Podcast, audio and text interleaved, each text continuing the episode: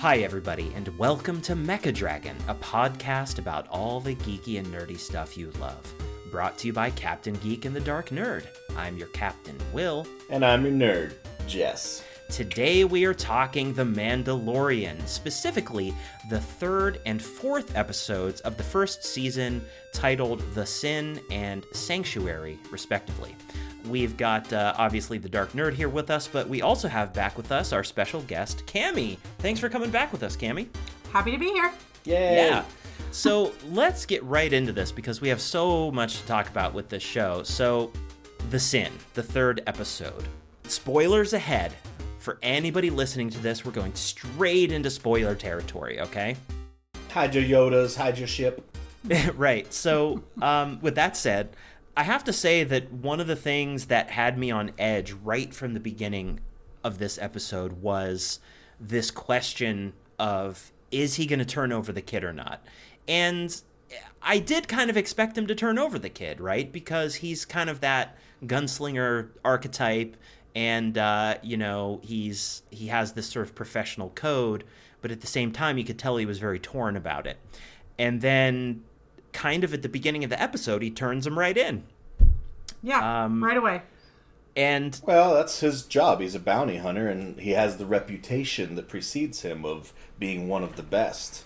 Plus, he's part of the guild, you know, so well, yeah, that's what's expected of him, I would Uh, assume. well, absolutely, and that's been you know his uh, his job for a long time. But the thing was, I mean, I was still pretty horrified by that, and you know, there's that stare that the little baby Yoda gives him as, as he's being you know floated away. Well, it's you know, only those big horrifying because they've made Yoda such a cute little bastard. Everybody just wants to eat him all up, and we don't want anything bad to happen to little, little wee baby Yoda. So Yeah, he looks Yeah. longingly as he's going through the door. Save me, Yeah. please. and of course, you know, he comes back with the reward uh, to his, you know, his base with his uh, fellow Mandalorians and the armorer, and he, you know, opens up the Beskar steel or the uh, the Beskar Beskar. a Beskar. Thank you.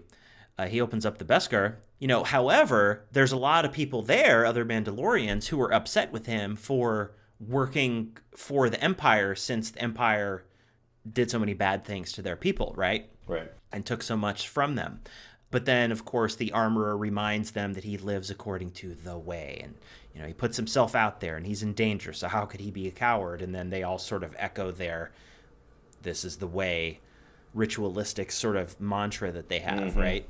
So then after that, of course, he decides he's like, "Screw it, I'm gonna save the kid." Right? He has that moment where he gets into his ship and he's literally, you know, pressing the buttons and cycling up the engine and he's about to leave the planet. Uh, but it's been weighing on him, you know, because he keeps asking about what's going to happen to the kid, and uh, which seems really out of character for not only a you know him but a bounty hunter in general, right? People keep bringing up, well, you know, that's not that's kind of surprising coming from you. Yeah, and it's like there's that one scene where he's reaching forward to engage the thrusters or whatever it is, you know, to fire up the engines, and he sees that little little Knob knob, that. Yoda. Was the playing with? Yeah, Mhm. and that And was that's a, what that gets was him. A, yeah, that was a cute scene in the beginning too. You know, he's Yoda. You see him. We're just gonna call him Yoda, I guess. But uh, Baby Yoda. baby Yoda. You see him like climbing down out of the his little crib there, his floating crib, and then they show the Mandalorian flying. And you see his little green hand come up, and you don't notice it right away. And they're like, oh, and he's taking the ball. He's, then he like, it's not a toy, and little Yoda's trying to He's eat He's like it. chewing on it or yeah, something. just Yeah. like a kid. Even though you're 50 years old, you're still that, you know, infantile. You're just going to put everything in your mouth, and that would be tough to be a parent to a child for a hundred years. I would Oh, God. assume. Yeah, especially when you don't even live 100 years. Yeah, and then he just like scruffs him like a baby cat and puts him back in his crib. It's not a But toy. yeah, so that was a that you know that was a great little moment, but yet at the same time, even though we cannot see his face, right? Mm-hmm. You know, in that moment when he's about to take off and he, Yeah. you know, grabs that lever that he's thinking about it. yeah, just just through his posture and everything, you can just tell, you know, exactly what he's thinking. You're right. And then suddenly he straightens, and you can tell he's like, "All right, screw it. That's it. I'm going to get the kid. I cannot let Yeah. this stand." And, And so, I like the way they lined that up with the music. you like feel the Oh, music yeah. like building up. Uh, The music's great in the show. The music in the show is just really stellar, really exceptional. I have to say. I, i've talked about how it feels like the perfect fusion between like Star Wars and like old westerns, you know. right. Um, but yeah, you're, you're right. It's amazing. And so I, I am going somewhere with all of this, right? So then, of course, he goes, and we can talk about this whole sequence, but like he he basically goes through everyone that gets in his way to save this kid, right? And he finally gets him out, and then of course his his fellow Mandalorians come and back him up in his moment of most dire need, right? And again, I want to we can talk about this scene, but what I'm getting to is so first he helped the Empire by taking this really super shady bounty to deliver them a helpless infant, a more or less helpless infant, right? Little baby, or I guess maybe he's a toddler since he can walk. Then he goes against like the bounty hunters guild code, right? By a asking all these questions and sticking around afterwards and b coming and you know basically cutting through his former clients uh, to take back the bounty that he just delivered them so the question that this all poses is why is this episode called the sin so uh, Cami, you kind of brought this up in our our uh, messages that we were passing back and forth recently yes. right Yeah. and I thought that was a really great question to address because, you know, is his sin handing it over, breaking his word, and, you know, leaving the guild or, you know, breaking the guild's rules? Was it something else? What is, Cami, what are your thoughts on this uh, answer to this So question? So yeah, I I definitely I I- I'm finding the especially I mean I know we're on on three right now for the episode, but I find the titles all very interesting. Like there's some sort of vibe of this ancient religion, and I know that the guild is not related to the Mandalore religion at all, but um, so I was trying to find where the what what the meaning of the sin meant, and um, I, thought it was perhaps he just sinned against the guild, but um, that was just a speculation. I'm not quite sure. Um, that was something I was curious to hear what you guys had to say. You know, why you think that it's obviously the first episode, the child, or the second one was the child, and we all know why. But I was curious what you guys thought about why is this called the sin? Well, I have a uh, a dearth of thoughts on this, but Jess, what do you what do you think is the answer to this question? I don't know. It's it's kind of weird to think of it because if you think of it as a, the way I see it, um, he's basically turning his back on everyone he comes in contact with throughout the episode itself. You know, from beginning to end, it's like he turns his back. Yeah, he's on abandoning the everything for this with this foundling that he. I mean, he abandons everything that he believes. Yeah, and then he turns his back on his fellow bounty hunters. He turns his back on the client, and he turns his back basically on everybody. And then in the end, he turns his back on uh, Carl Weathers. I don't remember his name in the show, but uh, Right. you know he The basically he basically just betrays this person, then that person, and this person, and that person. And I, then again, if you call it the sin, who, you're basically looking at it from all of their points of view towards him. You know what I mean? Because aside from that, it could just be the sin was giving up on the innocence of the child. You know, for personal. yeah. The gain. very first thing he did in the, the episode. but that's that's what he does and who he is. Yeah. That's, that's I mean, I think I think that it's um, it's not uncommon for a good title to have multiple meanings at multiple different levels, right? Right. So I I think that it probably you know could you could make a really good argument that it refers to any of these things that we were talking about, but I think that really the sin that trumps them all is the fact that he was willing to sell out mm-hmm. and basically give this small, helpless, more or less helpless child over to people that clearly mean to do him harm and are clearly not good people, right? For money. And so, you know, and then he recognizes that. And the great thing is, right? The great thing is, once he makes that decision, and we do get to see, you know, what a great, amazing warrior he is, right? Is great. But his fellow Mandalorians are there to back him up when he does decide to turn against the Empire because they got no love for the Empire or whatever's left of it. Probably Right, best scene right. in the episode is that where they come shooting down to rescue him. That was that was the best. Oh was- yeah, because all that- the other bounty hunters now. I, at first, I thought that he was the target, but essentially, it's it's still the target has just again been Baby Yoda, but all of their little tracking fobs just instantly all you know came back. That to was life. great too because at the beginning of the episode, you know, they he pointed out when he uh, went back to collect his uh, reward or talk to Carl Weathers again or whenever it was. He asked how many of the other bounty hunters had a fob, and he said all of them. All so of they them. really All established of that, right? So you, so once he takes the the Yoda baby and he's walking nearby, and they all go off, you know that you know shit's about to go down, and that that was great. Yeah, I was like watching watching the episode with my son yesterday, and uh, it was the first time seeing it. He's like, he's walking down the alley with the kids, and then he's like, "Do you think they know where he is?" And the next scene, you know, they're all pointing guns at him in the middle of the street, and I'm like, pretty sure he's figured it out by now. yeah.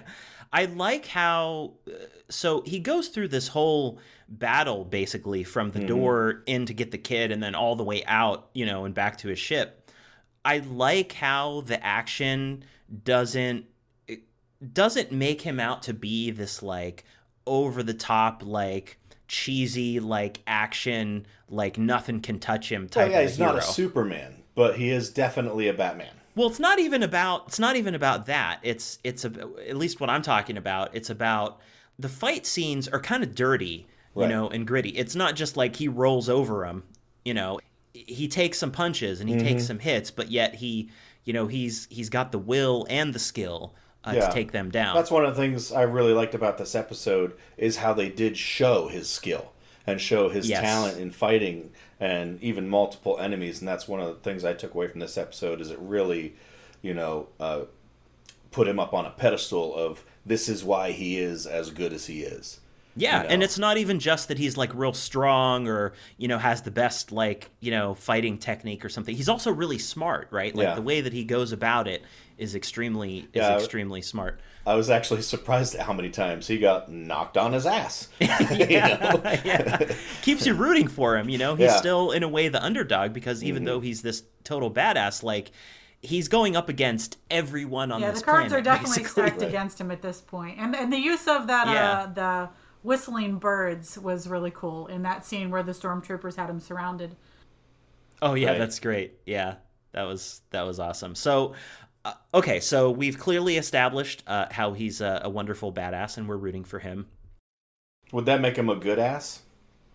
a good ass. A great yeah, ass. yeah. So, so the Great scene where uh, he, you know, he comes out into the street and all the bounty hunters are out there. And first they're like, you know, if, if you care about the kid, you know, put him down and we'll talk about it. I mean, he realizes that they're full of it, you know, and they're not going to uh, let him get out of there. So he just Right. dives behind the, you know, the droid cart and starts shooting. And of course, we get to see him use that disintegration rifle or whatever it's called Yeah, I think it's sweet.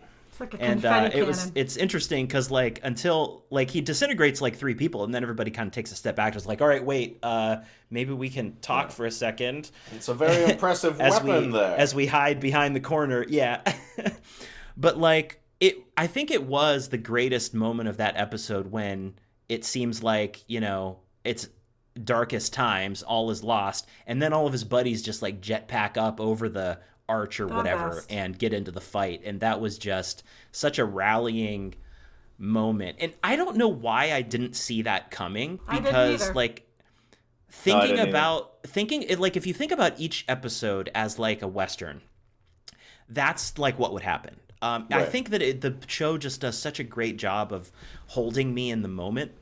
Like i'm very invested in the show. Uh, i really love this show. As i made clear i think on our first episode when i gave it like a 12 out of 10 yeah. um, but um, God, it just it, it was like it was just such a great. It's interesting because that scene in the armory where everybody was so unhappy with him, right? Right. Like, yeah, they accepted him in the end. They're like, okay, well, you But follow he the was code supporting like the, the, rest of empire us. and working for them, and then they got into a fight with the, him and that big guy. Yeah, but like, you know, once he did the right thing and they recognized that and they realized was like, okay, well, look, you know, that may go against the guild's code or whatever, but we have our own way and this is the way. Right. And I, they even said that to him, like as he was, uh, like right before he escaped, right? When they Mm-hmm. when they allowed him to escape, they like the big guy who got into the fight with them gave him the nod. who was, you who know? was that Yeah. guy? Was uh, actually actually Jon Favreau. Was Oh, was that it was, John that was his uh, That's his awesome. voice, not his uh, body, but Oh, I was gonna say he's Oh, a lot okay, okay. taller than I. I was gonna say he's uh, he's put on some muscle and uh, he put on some height since he was in the Nah, it's chef. his voice. no, he's a pretty tall guy actually, isn't he? Is he?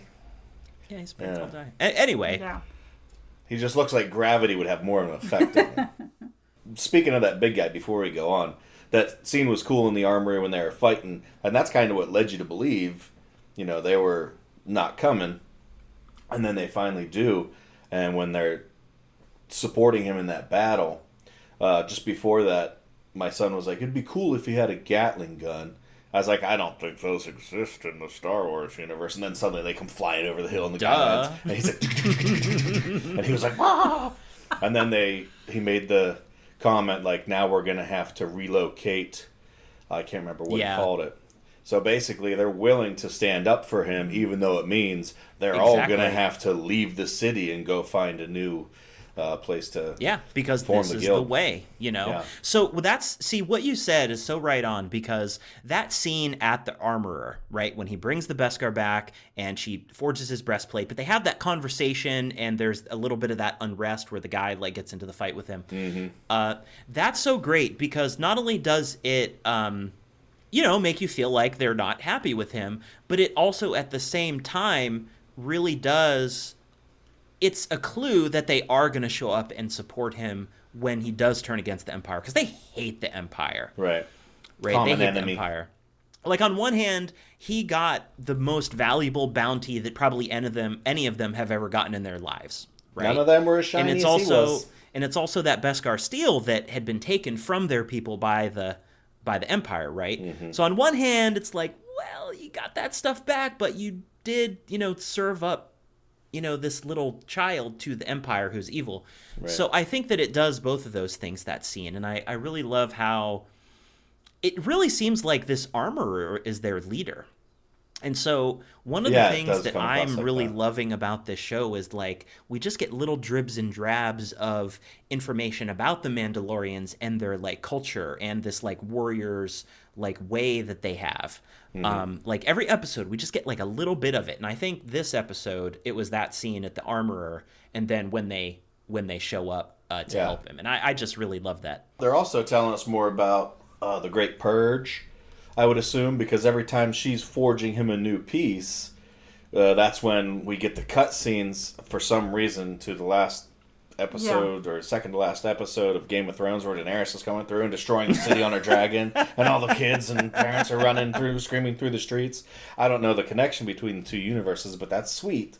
But yeah, they're just giving us little peeks. Well, I think, um, At his yeah, I mean, those are the flashbacks of his past, and I think it, it probably is, uh, it definitely is appropriate to put him there because, like, when he's back at quote unquote home at that base with the armorer, that's when he's sort of reflecting on his past, and I think that that also ser- the the storytelling is just so dense and so economical because look, that scene at the armorer, right? Not only do you have all that stuff going on that we just talked about in terms of them hating the empire and being mad at him, but then they all fall the same way, so they have solidarity. Then you have those flashbacks because you know, she's forging this armor for him which kind of represents you know when he was taken in by the Mandalorians and raised according to their way, which includes the helmet and like all this other armor, right? And so it's it's also doing that, but it's like showing. I think I think it was a way to sh- to illustrate how he was feeling about what he had just done, and in a way, like at least in my mind, it's like he's comparing his own story to that of this little baby Yoda that he just gave up to the Empire. Like, could you imagine if somebody had done that to him when he was a little Right. helpless kid, right? And so I think that was just part of his journey to like making that decision, Yeah, That, that's why he oh, that's why he turned around it. and went back. right? So, I mean, there's many there's many steps on his way to that decision, right? But that was that was a big part of it. And of course, like right before he was thinking about that, having that flashback, they were bringing up how he was, you know, he was an a hole for working with the Empire, right? So Right. It's all such great storytelling in this show. I'm, t- I'm telling you, it, it's so it's so good. So so now we have to talk about Dr. Pershing. And Dr. Pershing is played by I love this actor, uh, Omid Abtahi. And and you've seen him in a million things. the and Cami, you were the first person to bring this up when we were talking off off uh, off recording, right? So the emblem on his shoulder, like the patch on his shoulder, is the same symbol from the clone labs on Kamino from the prequel Star Wars movies. Yes, yes. Right? When uh when Obi-Wan shows up on Kamino Yes. and, and talks to those really tall, long long necked guys, uh, and like if you go online and, and you look at they, there's articles with screenshots right of you know from this episode and from the old mo- the older movies and it's the same symbol. So what that's what that suggests obviously is that dr pershing has something to do with these cloning labs and that seems to imply that baby yoda is either a clone or they want to use his genetic material and they even make a reference to the material or the Yeah. sample or something in the episode to make clones or to be used in the process of cloning in some way right and so that's Yeah, huge oh yeah. I mean, that's huge. And I, I had some, you know, suspicions before I noticed the whole, uh, you know, Kamino Oh, I mean, there's thing. only two options. Either he was naturally biologically created, or he could be a clone or involved in cloning somehow. So everybody's already Right. talking about it, but having this emblem is definitely opening that door a little wider for sure. Yeah, it's like my great grandfather cloned a whole army. you know, so it's like you know it's got to be involved. And So interestingly, though, if you're talking about Jango Fett, who was the father slash cloning material for Boba Fett, Mm-hmm. um, I, I was doing some research uh, this past week, and actually, Jango Fett was not a true Mandalorian. right, Um, he just used Mandalorian That's what I heard, too. And George Lucas, George Lucas even said that. I said What? I've heard the same. Yeah, yeah. He was just, and he even says in the prequel when uh, he runs into uh, Obi Wan, he says, "I'm just a simple man trying to make my way in the galaxy." um, so you know, maybe he stole the Mandalorian armor at some point, or you know, whatever happened. But supposedly, he's not. He's not truly a Mandalorian. Uh, I'm I just a I would- dude playing a dude playing another dude. yeah. So, but Cami, what do you? What's your interpretation? What do you think uh, is going on with the fact that Dr. Pershing is involved with the Kamino cloning labs in some way, and Yoda Baby's involvement? What's what's your thoughts? on this? Well, uh, I think definitely, even from the very beginning, when you see him, he seems very invested in the baby and the child. Like he doesn't want it to be harmed. Um, when the client first said, you know, bring it back, dead or alive, and the scientist was like, no, no, no, no, no, um, that's not what we discussed. We want it to be alive. So from the very beginning, he has uh, like it, like a lot of investment in him, and, and perhaps that's because he finds it to be very interesting, or he would like to study or experiment with, you know, baby Yodi's little uh, DNA or something like that, or perhaps because he maybe played a part in creating uh, this creature. So um, it's it's definite to me that this guy, this doctor, is not a, a bad guy per se. He's just uh, wrapped up in some bad business. Um, I would love to see him come back in in other episodes. I think that it was uh, very cool that they left him alive, and I think hopefully that means he's going to come back, and we're going to hear more about this. Yeah, and he was obviously, uh, you know, it's he seemed to have a lot of compassion for the child, and he he did say, and I believe when he said. Uh, that he's the only reason the child was still Oh, yeah. alive. Like Right. he protected him. I believe that from his all performance and everything. Well, the he's done so Mandalorian believed it too, so because he left him alive. right, right. So, Jess, what's your interpretation of this uh, this coinky dink? Twinky Or Dink, yeah, I, I think it totally makes sense that because there's that scene where after Mando goes back to uh, murder everyone, uh, he zooms in with his his rifle there and you know adjusts his helmet, and you can hear uh, Pershing and uh, the other guy played by Werner Herzog. Um, they're he's talking about just extracting materials, and I think it's it's kind of weird. One thing that struck me while watching this episode is no one has looked at Baby Yoda and made any mention of the fact that it's a Baby Yoda, whereas just a few years back, you know, all the stuff that took place was kind of started by all the uh, Jedi's trained by a Yoda, and here we do have a fifty-year-old infant who is already as strong as Luke Skywalker you know, was during Debatable. Return. Yeah, I mean, he lifted that thing, Yeah.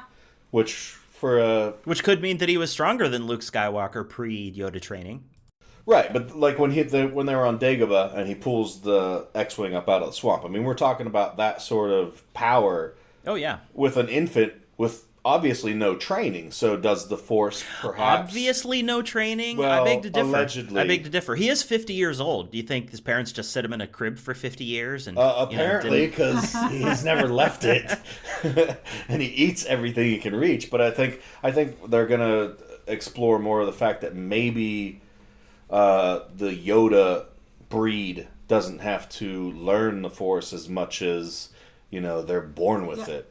I mean, I think it's clear that you know the Yoda species seems to have uh, a very strong connection with the Force innately, but I don't think we can say for certain that you know he had no training or you know orientation well, to yeah, the Force at all. It is. I mean, if it is actually 50 years old, Right. Unless it is possibly a clone of Yoda, and maybe there's something in that race that does like exude the Force naturally, and that's maybe what they're trying to do: extract what we need from the baby. We can clone more, Yeah. and they want to start their own little baby Yoda army.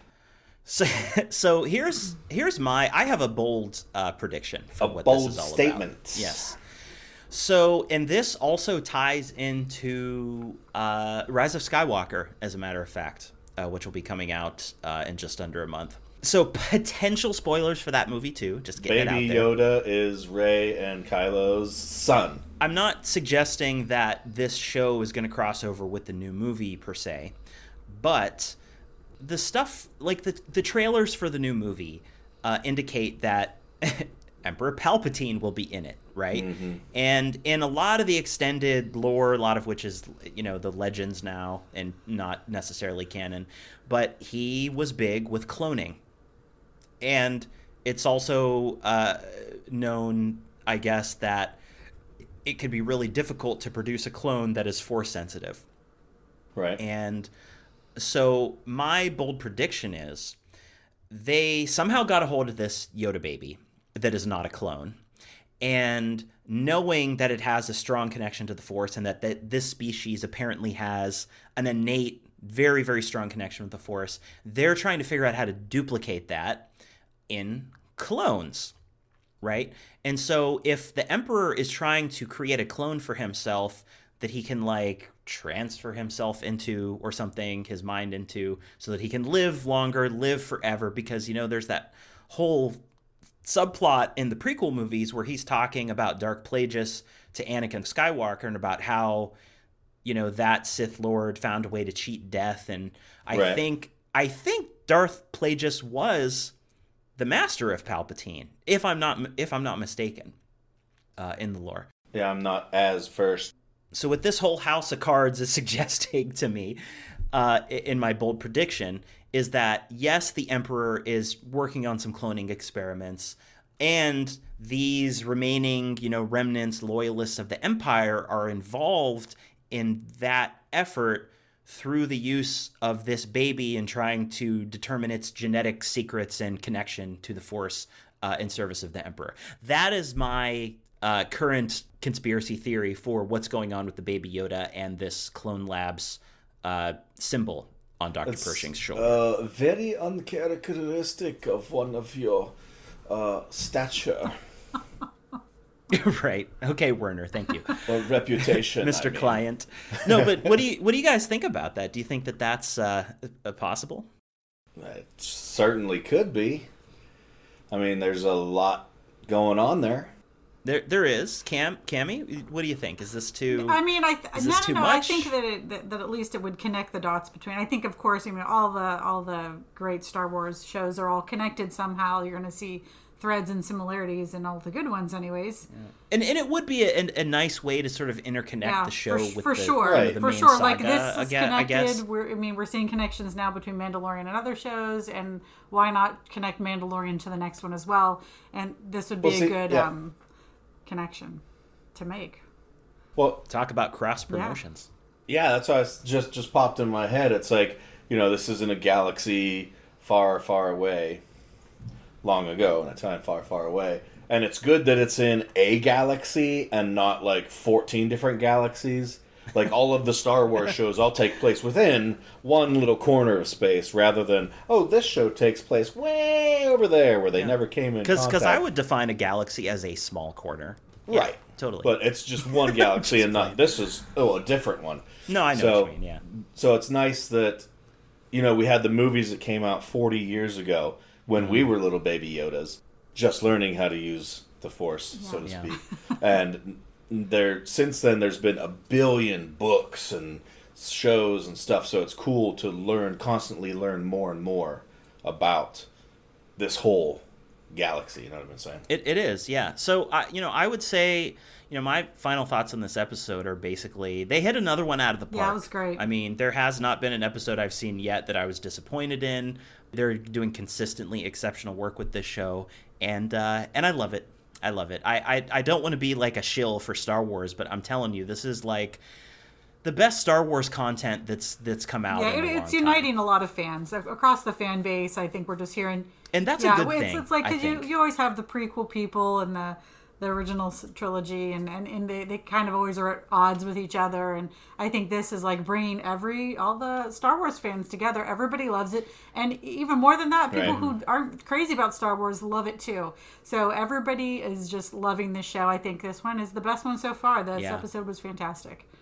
Yeah, and to, to be clear, you know, whichever piece of Star Wars is your favorite, I, I think that's great. I'm just saying, for me, this is one of my favorites. Um, Jess, what would you what would your uh, final thoughts uh, briefly be on this, so we can go to the next episode? I totally agree with both of you. And like you mentioned earlier, when you saw the first episode, you gave it a 12 out of 10. I think I gave it an 8.5. And you were kind of taken aback. And Was I? uh, from episode, you were like, what? No. And after episode two and episode three, it just keeps getting better. And uh, I my my score for the show overall is climbing from that 8.5 and hopefully 8.7? something doesn't happen in episode 4 that changes that for me hmm uh, but we can talk about that Yeah. So Uh, with that said, we're also going to talk about uh, the Mandalorian episode four, Sanctuary. So let's get right into it, okay? So this was the episode where he has got the baby Yoda now. we bit which he acquired uh, after all that uh, that we talked about in the previous episode, and uh, they're looking for sanctuary. Uh, so he decides to go to a planet that's like in the middle of nowhere, uh, you know, uh, where nobody will ever find them. And of course, as soon as he says those words, I was like, "Yeah, somebody's gonna find him."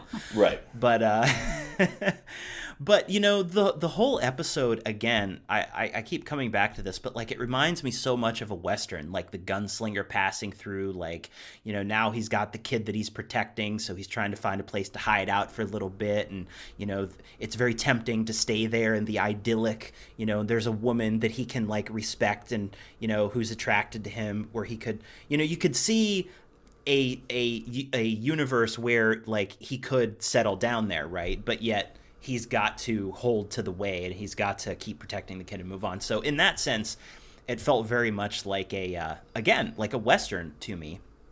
And um, I want to talk about the characters in this episode because I thought we got to meet some new characters who were just really great characters. I mean, obviously, really well performed. They're casting the show so well.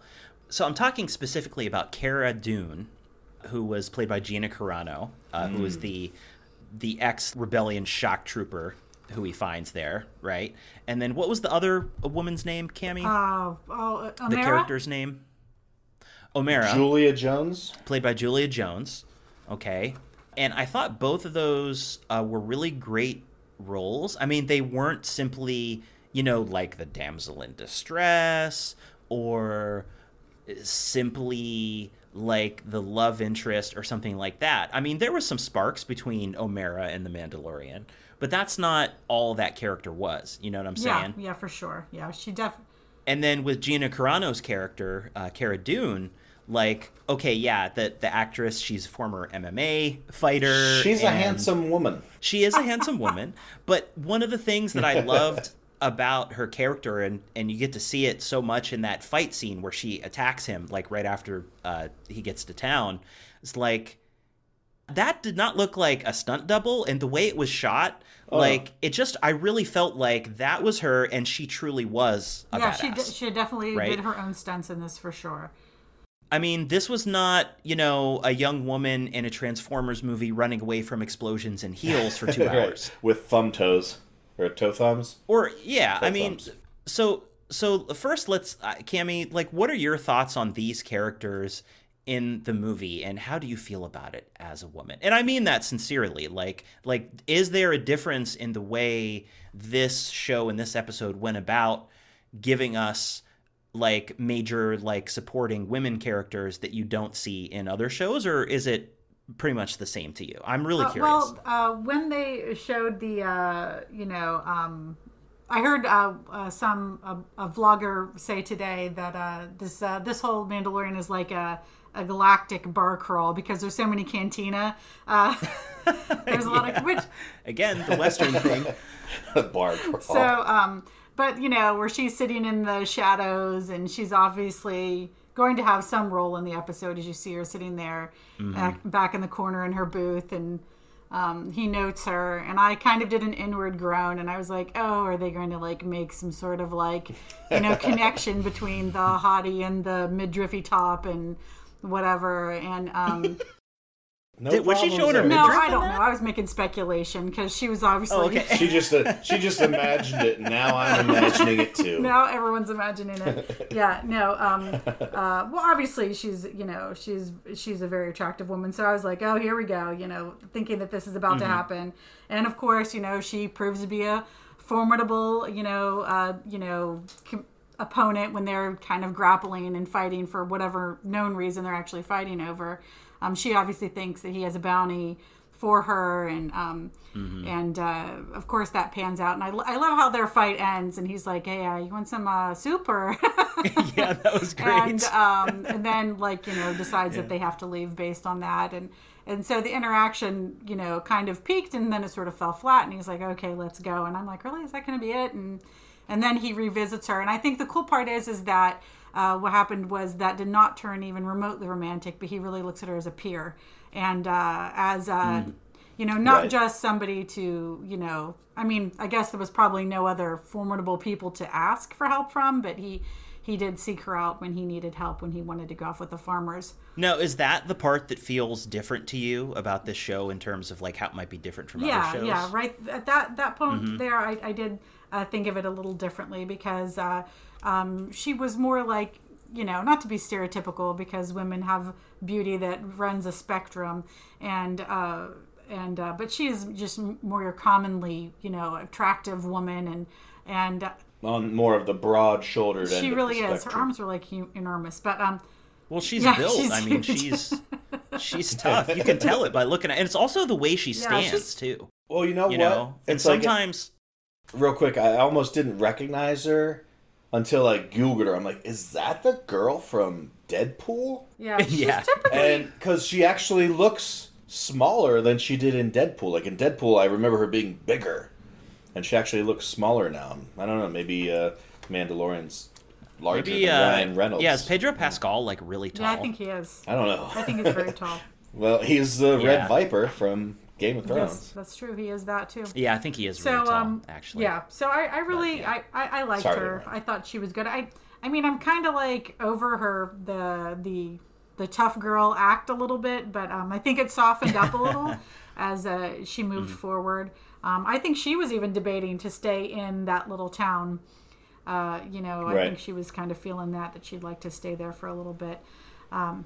I'm not sure if she was really debating it or if she was trying to talk Mando into it because she's like, you could stay here with this beautiful woman, you could raise your child, your child could have a child. I think she was really, in a way, speaking her own thoughts on Yeah. the matter, but kind of projecting them onto him. At least that's what I got out of it. I, I don't think that she was considering it as seriously as as the Mandalorian. I, I really don't, but I, it felt like she saw the appeal Yeah, of it. you definitely did me. it. She was leaning right? against the uh, hut, having her beverage of choice, and she was like, "Man, you could have a pretty uh, nice life here with that, with that uh, woman, and you know, raise your baby here." And Well, yeah, because after they had their first fight at the other bar, um, you know, they were outside duking it out, rolling around, punching each other in the face, and then Baby Yoda's sitting there, s- you know, calmly sipping tea, watching them. That was funny. Um, he's the one that actually kind of recruited her into going to help the other people. She was, I think I remember she was kind of against it, but then he talked her into it, saying, "Look, you know, you want some isolation, you want solitude.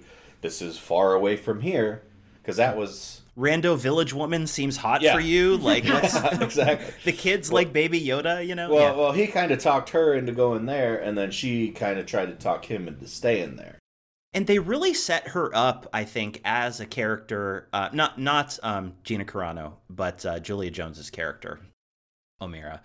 Um, they really set her up as you know not necessarily like an equal to the Mandalorian in terms of combat, but like someone. She was still a basic krill farmer. Well, there was chemistry between them. You could tell that. And and not only that, but like he could respect her because she had a certain gravitas and she's it seemed like she had seen stuff and also she could shoot a gun. I mean, like the other Right. villagers are like shooting like the grass and like, you know, up into the sky Yeah. and she's just she hits that like pot hanging from the tree like 20 times in a row Yeah. Pew pew pew pew pew pew. you know and and so it really felt like they were setting it up so that it would have been a legitimate choice he could have made and not just like something that felt inorganic just to service some predetermined plot. You know what I yeah, mean? Like it sure. could have easily have been in a lesser show like eh, her character could have had no depth. She could have just been like a pretty woman that like, you know, fluttered her eyes at him once or something. Yeah, you know what I mean? sure. Yeah, Like they re- they they really uh, set the story in a way that that made it seem like he could it he he at least could make that decision and you would believe it if he did. You know what I mean? Yeah. One of the things about the the community there, um, they never really established that there was someone in charge, you know, at all. It's just like in the the first time we meet them, they get attacked by the orcs from Mo- Morgul, Mor- Mor- Mordor. They come through the woods, and uh, you know she hides with her daughter under the basket in the river there. But then the next time we meet them is after those two guys come, recruit the Mandalorian, go back to rescue everybody with the hot tough girl in tow. And no one's ever really established as a leader, but I think by the end of the episode, it's almost like Omera kind of showed herself as, you know, capable enough to possibly take up that mantle, possibly. I don't know. They they never really touched That's on true. that. That's true, they and didn't. And I would assume, like almost all of these shows where there's a little community, there's always someone in charge who has to come up and butt heads against the tough stranger, you know. And there was none of that. Yeah, Well, they could be. They could have a council. They could have a like govern as like a commune. Right. We don't know. I just don't think it was really important to the story, so they didn't need to get into that. But I mean, um, she definitely, uh, I think, has the chops to be a leader there, and I'm, you know, she's, uh, you know, I'm sure people look to her. Um, for leadership. Well, she was kind of acting as a leader because remember when those two knuckleheads were like still standing around after the attack started? She was like, "Get in there!" Um, and they Yeah. did. She's she's pretty tough for a kindergarten teacher. I'll tell you that. right right so but this so this leads into the conversation i wanted to have because like i mentioned earlier it feels like every episode we get little tidbits of you know the mandalorian culture and like what their uh, you know practices are and, and how they operate. And like so there was that scene where she asks him she's like when's the last time you took off your helmet? He's like "Y- yesterday. And she's like uh, good good good try buddy. Uh, i mean you know in front of other people. And the fact that he opens up to her in that scene i think is a real testament to the chemistry between them that was still in very early stages but like i think he saw something in her and she did have sort of this gravitas like this like this magnetic pull for him right? So he he talked to her about how uh, he was a foundling and the Mandalorians took him in and he follows the way and you know he hasn't taken off his helmet since he was about those kids Right. age right Right. and um, and then of course later so that's all really interesting about the Man- Mandalorian stuff. Like I, you know, maybe that information is out there in like some Star Wars, you know, novels that I never read, or you know, I haven't watched every episode of Clone Wars and stuff like that. But I find that really interesting, and I like how this picture of the Mandalorians and about this particular Mandalorian is just like coming out more and more. We're slowly like getting a better idea of who he is and where he comes from, and you know how he's been shaped through his life. And I just find that really interesting. But that also, you know, sets up this trajectory of their relationship where it's like there is that chemistry. And of course, there's that scene when she's actually asking him to stay. Like he wants to talk to her because he's asking her if he can, he wants to leave the baby there. Yeah. Right. Which I thought was weird because he's like, they're going to come back. Why would he, he needed to leave because they're going to come again because now we've created noise. Sorry. I just was thinking uh, this uh, today. I was talking to my husband about it. I'm like, why would he want to leave the baby there by himself if he knew that people were coming back? Why wouldn't he want to take the baby Yoda with him? I think, you know, I mean, that's a good question, but I think in that moment he was just thinking about the fact that he's a Mandalorian bounty hunter who has no business carrying a baby around with Right, him. Right, and all he's gonna do is go fly over here, uh, shoot, get Whereas- shot at, blow up yeah. a bunch of stuff, and Whereas this is a community where everybody seems to already love the little baby and the yeah, and there's tons of children there already. yeah, and so you know that's what I got out of it. But At least, at least two tons worth of children. You know there was that moment where of decision for him where she goes to take off his helmet, and if you noticed, I'm sure you did, he did not pull her arms down right away. That was like a long drawn out moment where she put Right. her hands on the sides of his helmet and she slowly started lift and of course and it was that moment when the sniper was was you know aiming down the sights and saw that whole happen and then you know put the little crosshairs on the Yoda baby. Mm-hmm. And uh, of course, so that was like raising the tension through uh, a different kind of tension through that whole scene. But like, if you notice, you know, it didn't. There was that sound that drew his attention, which ended up being um, Cara Dune shooting the sniper before Right. he could take the shot, right? But they build it up to make you right. think that. but it if you notice, that didn't stop the like that didn't happen before the Mandalorian made his decision to leave, right? Right. Like he he pulled the helmet back down, and you know he was probably about to say something, and then boom in the distance, and that you know got their attention. Yeah. I also noticed too that for a guy that wants to make sure no one ever sees his face and has never taken his helmet off for anyone, he doesn't have a damn strap on that, no chin strap to hold that helmet safely on Well, his head. Well, you don't know that. You saw her just lifting it up. Well, you know, you know, if you had read was- more Star Wars up. lore, you would know that Mandalorians keep skull magnets Yeah, on top of their that's what I helmet so that they skull don't fall magnets. off. I just made that up. I, it's it's it, he's got a grill in his mouth, so just the magnets there. but um, And one thing too about that sniper, the sniper went for the bounty first and not the uh, strongest point of opposition. You well, know? yeah, I mean, his bounty was to kill the uh, to kill the Yoda baby and probably bring back some type of proof. I'm assuming Well- that's what the bounty, you know, the bounty is because that's After what. that, all you're gonna do is enrage Mando, and he's gonna go all Hulk on you, Hulk smash. Yeah, yeah. I mean, what are your thoughts on this? You know, sort of relationship between him and this woman, and uh, do you have anything to add to all that stuff that I was just saying, uh, You- Cami, and then Jess? Jess? Are you waiting for me? Okay. Uh, okay. like I mentioned when we were finishing up on episode three, I was like, I sure hope there's nothing in episode four that's gonna bring that score of the overall show down a bit for me. And it was literally his relationship with Omera. I had hated the same reaction that Cami mentioned when she saw the when she saw Cara Dune in the bar. She's like rolls her eyes. Here we go. Well, I got that exact feeling when I logged on to Disney Plus and scrolled over to episode four, and the little screenshot they have for the episode shows uh, some female there. And I turned to my son and said, Oh, great. Now there's a girl there, and they're going to be all smoochy poochy and bibby joopy, and it's going to get But they weren't, though. stupid. They weren't. But then again, it kind of was with another girl, and I. That's what's pulling me back right now with this episode. This is my least favorite episode of the four. Oh, okay, because you dislike the romance. Well, there's no need for it, and uh, this is kind of part of my finishing thoughts for the episode. I can hold off on this till the end, but I just think after the first three episodes, they're establishing, you know, how badass, sweet ass, kick ass, whatever ass you want Mando to be. Um, I don't think it needs to turn into a possible romance by the end. I, I just think it's kind of moving a little Even though he rejected it.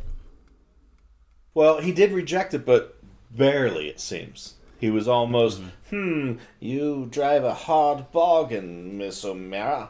Um, Well, look, I'm just so this is real interesting because so every episode he's got to make I mean this is what good stories do, but every episode he's got to make really important Yeah. decisions about what he's going to do and who he's going to help and and all of this stuff. And I think what we're finding is that since the beginning of the show, and there's only been four episodes so far, but like since the beginning of the show, he's slowly like making these difficult decisions to uh they're moral decisions. They're Right. they're ethical decisions. So, you know, first he um, he does make a bad decision, maybe in like taking the job and in handing over the kid. But like ever since then, he saves the kid. well, yeah, it's like He- ever, it's like he found uh, the baby at the end of the first episode, and shortly after that came to Christ. Well, wait. You look- know? Yeah, but Okay, go ahead.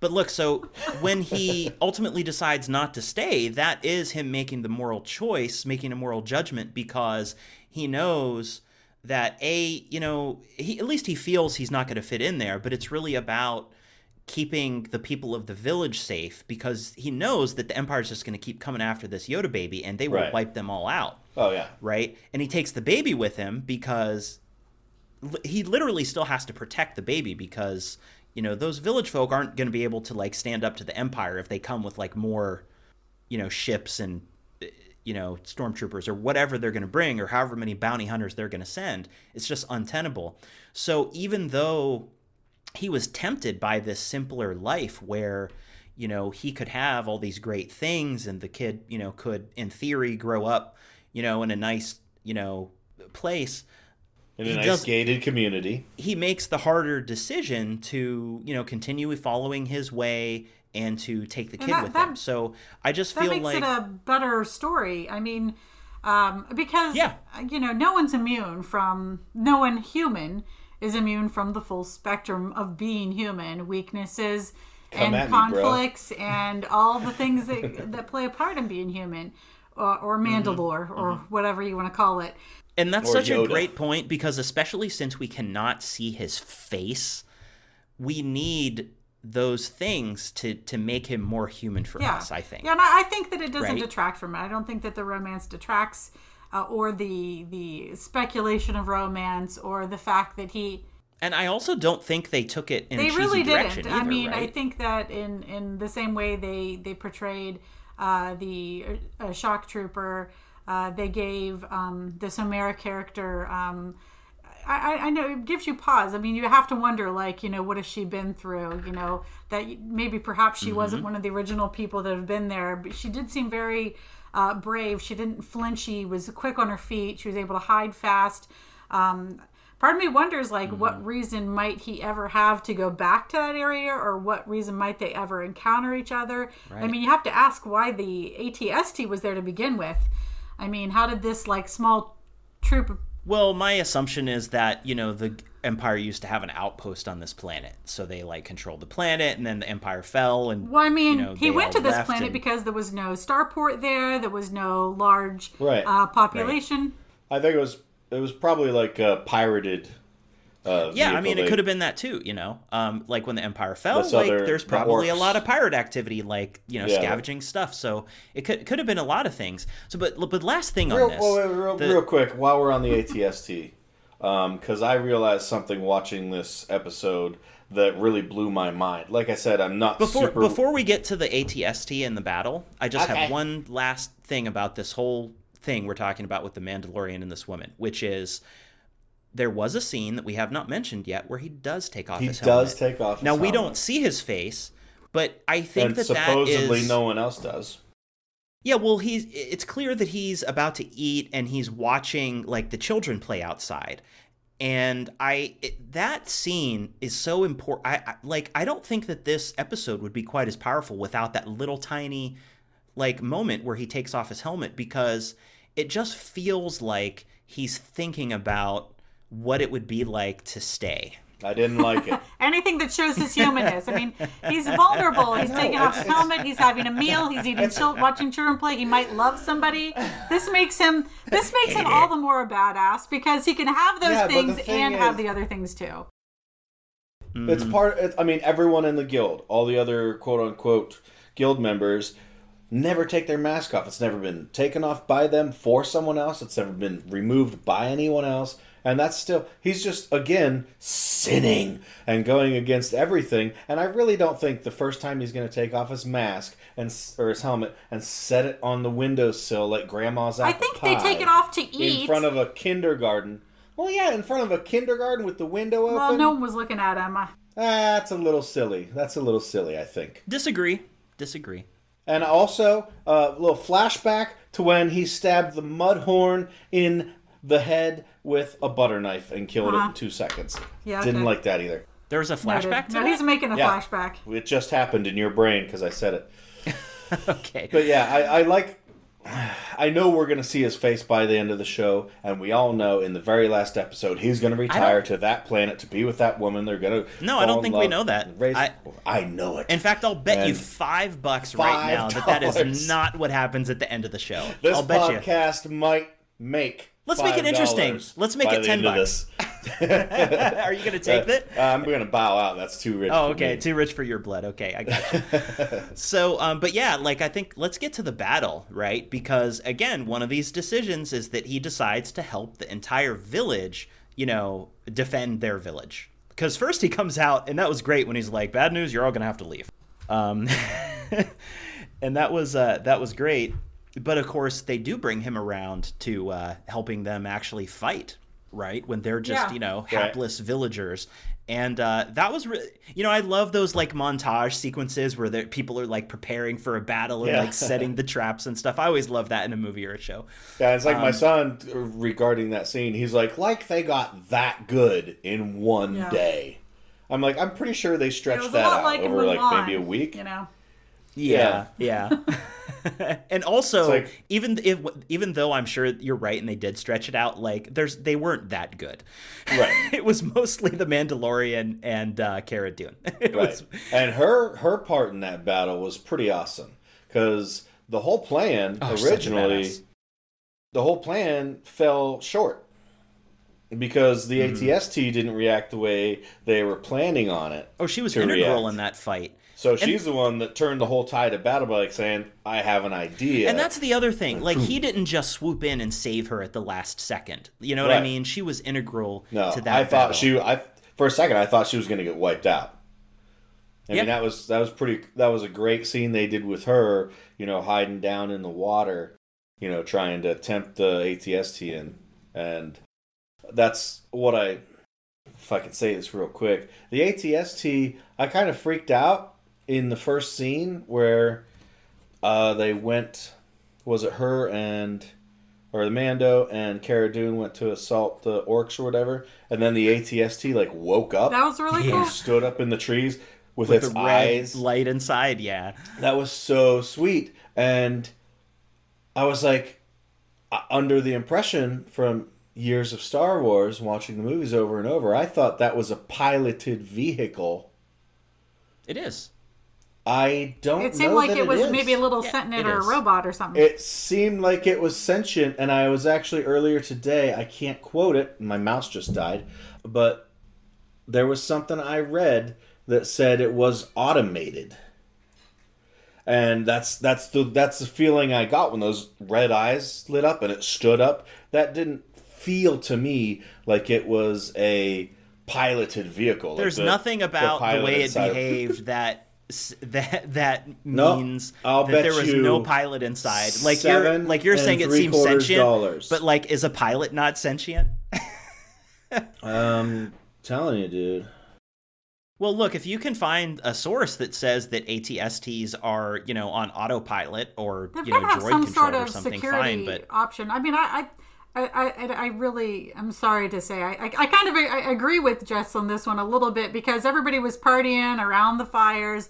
They were chilling out, and what there was some guy just sitting, like ready to go, sitting inside the ATST, waiting for a villager to come knock on their door. I, I mean, I think that's far fetched. I don't think anybody's waiting inside the ATST. So the fact that it awakens you don't think there was time for somebody to climb up into it uh, I prior found to? I found the page, and it's it's not a StarWars.com page. It's from another uh, source, but I'm a little gonna bit of link head it to you. though, but that's I still think it's uh Okay, it's from denofgeek.com. Okay. Star Wars Mandalorian Episode 4 review, and they're talking about the scene where they uh, assault the Raiders. The Raiders themselves aren't very remarkable. In a Star Wars movie, the suffering farmers are all human, while the Raiders are all be are all be okay. The Raiders are all be dog-like aliens. Ooh, they're Klatooinians, which were first introduced in the Return Oh, of the. Ah. Jedi. It says. Okay. Their most powerful weapon is an automated ATST, much more frightening here than in the ori- original Hmm. trilogy when the Ewoks felled some of these two legged walkers. so it's just the word automated. Howard. It might be automated, but what's Yeah, what's his source? Den of Geek is not associated with the. Well, no, that's why I said it's not I mean, I love those StarWars.com. guys, but I'm just But- saying that's still speculation. Now, I'm not saying it's a baseless speculation. Well, here the, the next sentence is kind of cool because Bryce Dallas Howard, who is Ron Howard's daughter, and directed this episode. She's the one that directed this, and the next line is Howard channels her Jurassic World experience Yeah. to make the ATST more animalistic and imposing. Okay. So if it is an automated thing, that kind of changes the game because I I always thought the ATSTs and. ATATs from the original trilogy were piloted. But They were. what if technology has you know advanced so you could just have a robot That's- army of those that's things? kinda That's cool. even more terrifying. Well, I think it's possible. I just don't think the uh, episode gave us enough information either way.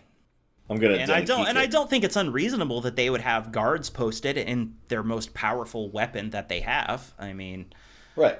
um, but uh, again, I you know I think that is possible. I'm not saying it's not possible. But yeah, that was that was one of the high points of the episode for me with the ATST and the the eventual takedown of it. It was Cara so Dune's- creepy when Yeah, it, it with those red eyes coming through the trees. Oh yeah, like, you just towards see the- the... eyes and hear it stomping and crashing, and it looks like it's about to burst through, but it's still you know a couple Yeah. steps away. Yeah, that was really cool, and also the scene right after that where it comes through the scene or comes through the trees, stops at the water's edge, and they do that long pan shot of all Mm-hmm. the the villagers on the left side of the screen and the ATST on the right side, and start Yeah, shooting cool. at them. That was just a real cool shot, and even my son was like, "Oh, that looks awesome." It was. There was a lot of. Uh, I was actually kind of impressed with Bryce Dallas Howard's uh, directing skills in this episode. Right. Um, because I'm not aware of eh, how much directing she's done previously. Yeah, I don't know. Um, but uh, I was I was pleased with it. So um, that that was a great battle, and I love Cara Dune's. You know, you know. Uh, it wasn't her last stand, but you know her She saved the risky strategy that she employed to get the Walker to come forward. That was great. And it could have easily become a martyr sort of thing.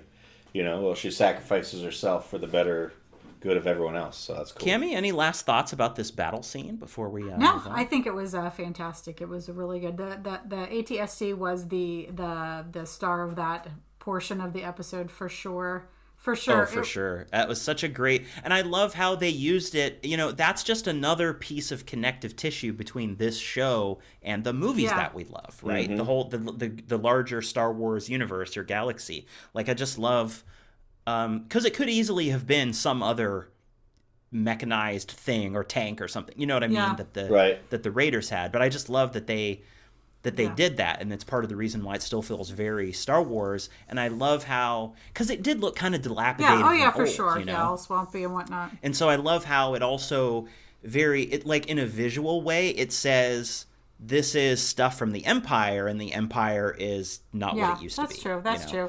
It's Um, yeah. So I like that. So, but before we wrap up with final thoughts, there's one further matter that we have to address in this episode, and it's it's quite a serious one. uh, this would be the uh, peer pressure that we witnessed against Baby Yoda when Baby Yoda, all he wanted to do was Oh. eat that frog.